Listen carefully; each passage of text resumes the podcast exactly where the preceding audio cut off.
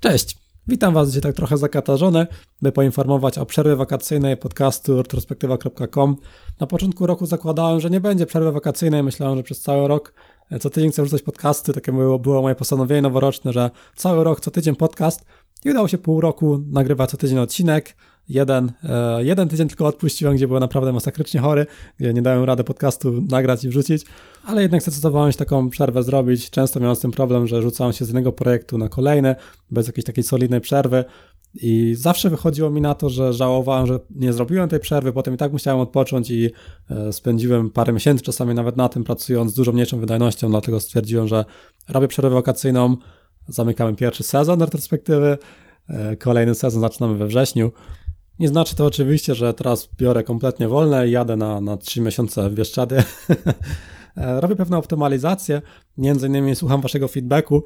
Mm, często się pojawia takie pytanie, taka, taka uwaga, mm, że to odcinki podcastów takie długie, e, jest tam dużo fajnego kontentu, ale często no, nie do końca wiemy, jaka część podcastu nas będzie interesowała. Często sobie filtrujecie według jakiegoś odcinka, że interesuje was jakiś tam temat czy coś i to sobie słuchacie. I czasami na przykład połowa jest interesująca dla was, część rad e, chcielibyście przeskoczyć.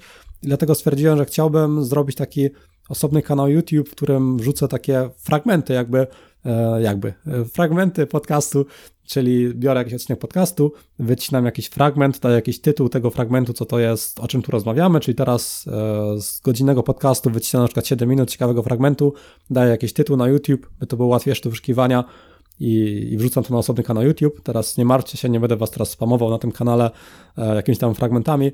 Poinformuję was o tym, gdy taki kanał powstanie. Takie coś w rodzaju highlights, e, dużo podcastów coś takiego robi, na przykład e, śledzę sobie taki podcast bardziej e, rozrywkowy. Zazwyczaj większość osób, szczególnie w Polsce, słucha podcasty typowo, by się czegoś dowiedzieć, ale jednak są też ludzie, którzy słuchają podcastów tak typowo 100% dla rozrywki. Jest taki podcast H3H3 podcast, i mają tam oni pewne dobre rozwiązanie, które mam zamiar skopiować. E, kopiujmy to, co, to, co jest dobre, co się sprawdza. Jest te główne miejsce, te główne źródła informacji, gdzie te podcasty są w całości, tak jak u mnie, to się nie zmieni.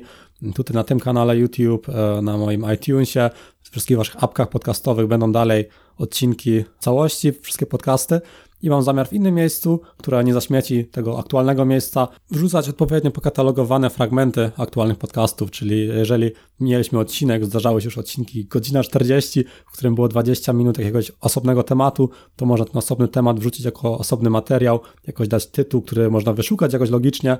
Myślę, że to taki ważny krok optymalizacyjny. Staram się e, nie działać tak, wypracować teraz plus x godzin w tygodniu, ponieważ wiem, że to się długofalowo po prostu nie sprawdza, jest to bardzo krótkowzroczne, że teraz więcej pracować, więcej robić i więcej efektów uzyskać.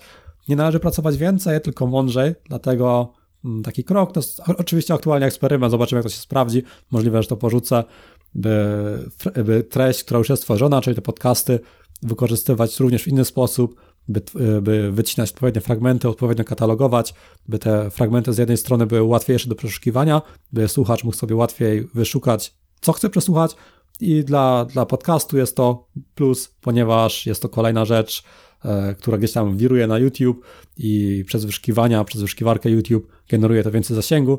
Zobaczymy, jak to się sprawdzi. Tak chciałem Was tylko poinformować przy okazji tej przerwy wakacyjnej, że taka pewna optymalizacja jest planowana. Oprócz tego oczywiście domykanie pewnych etapów.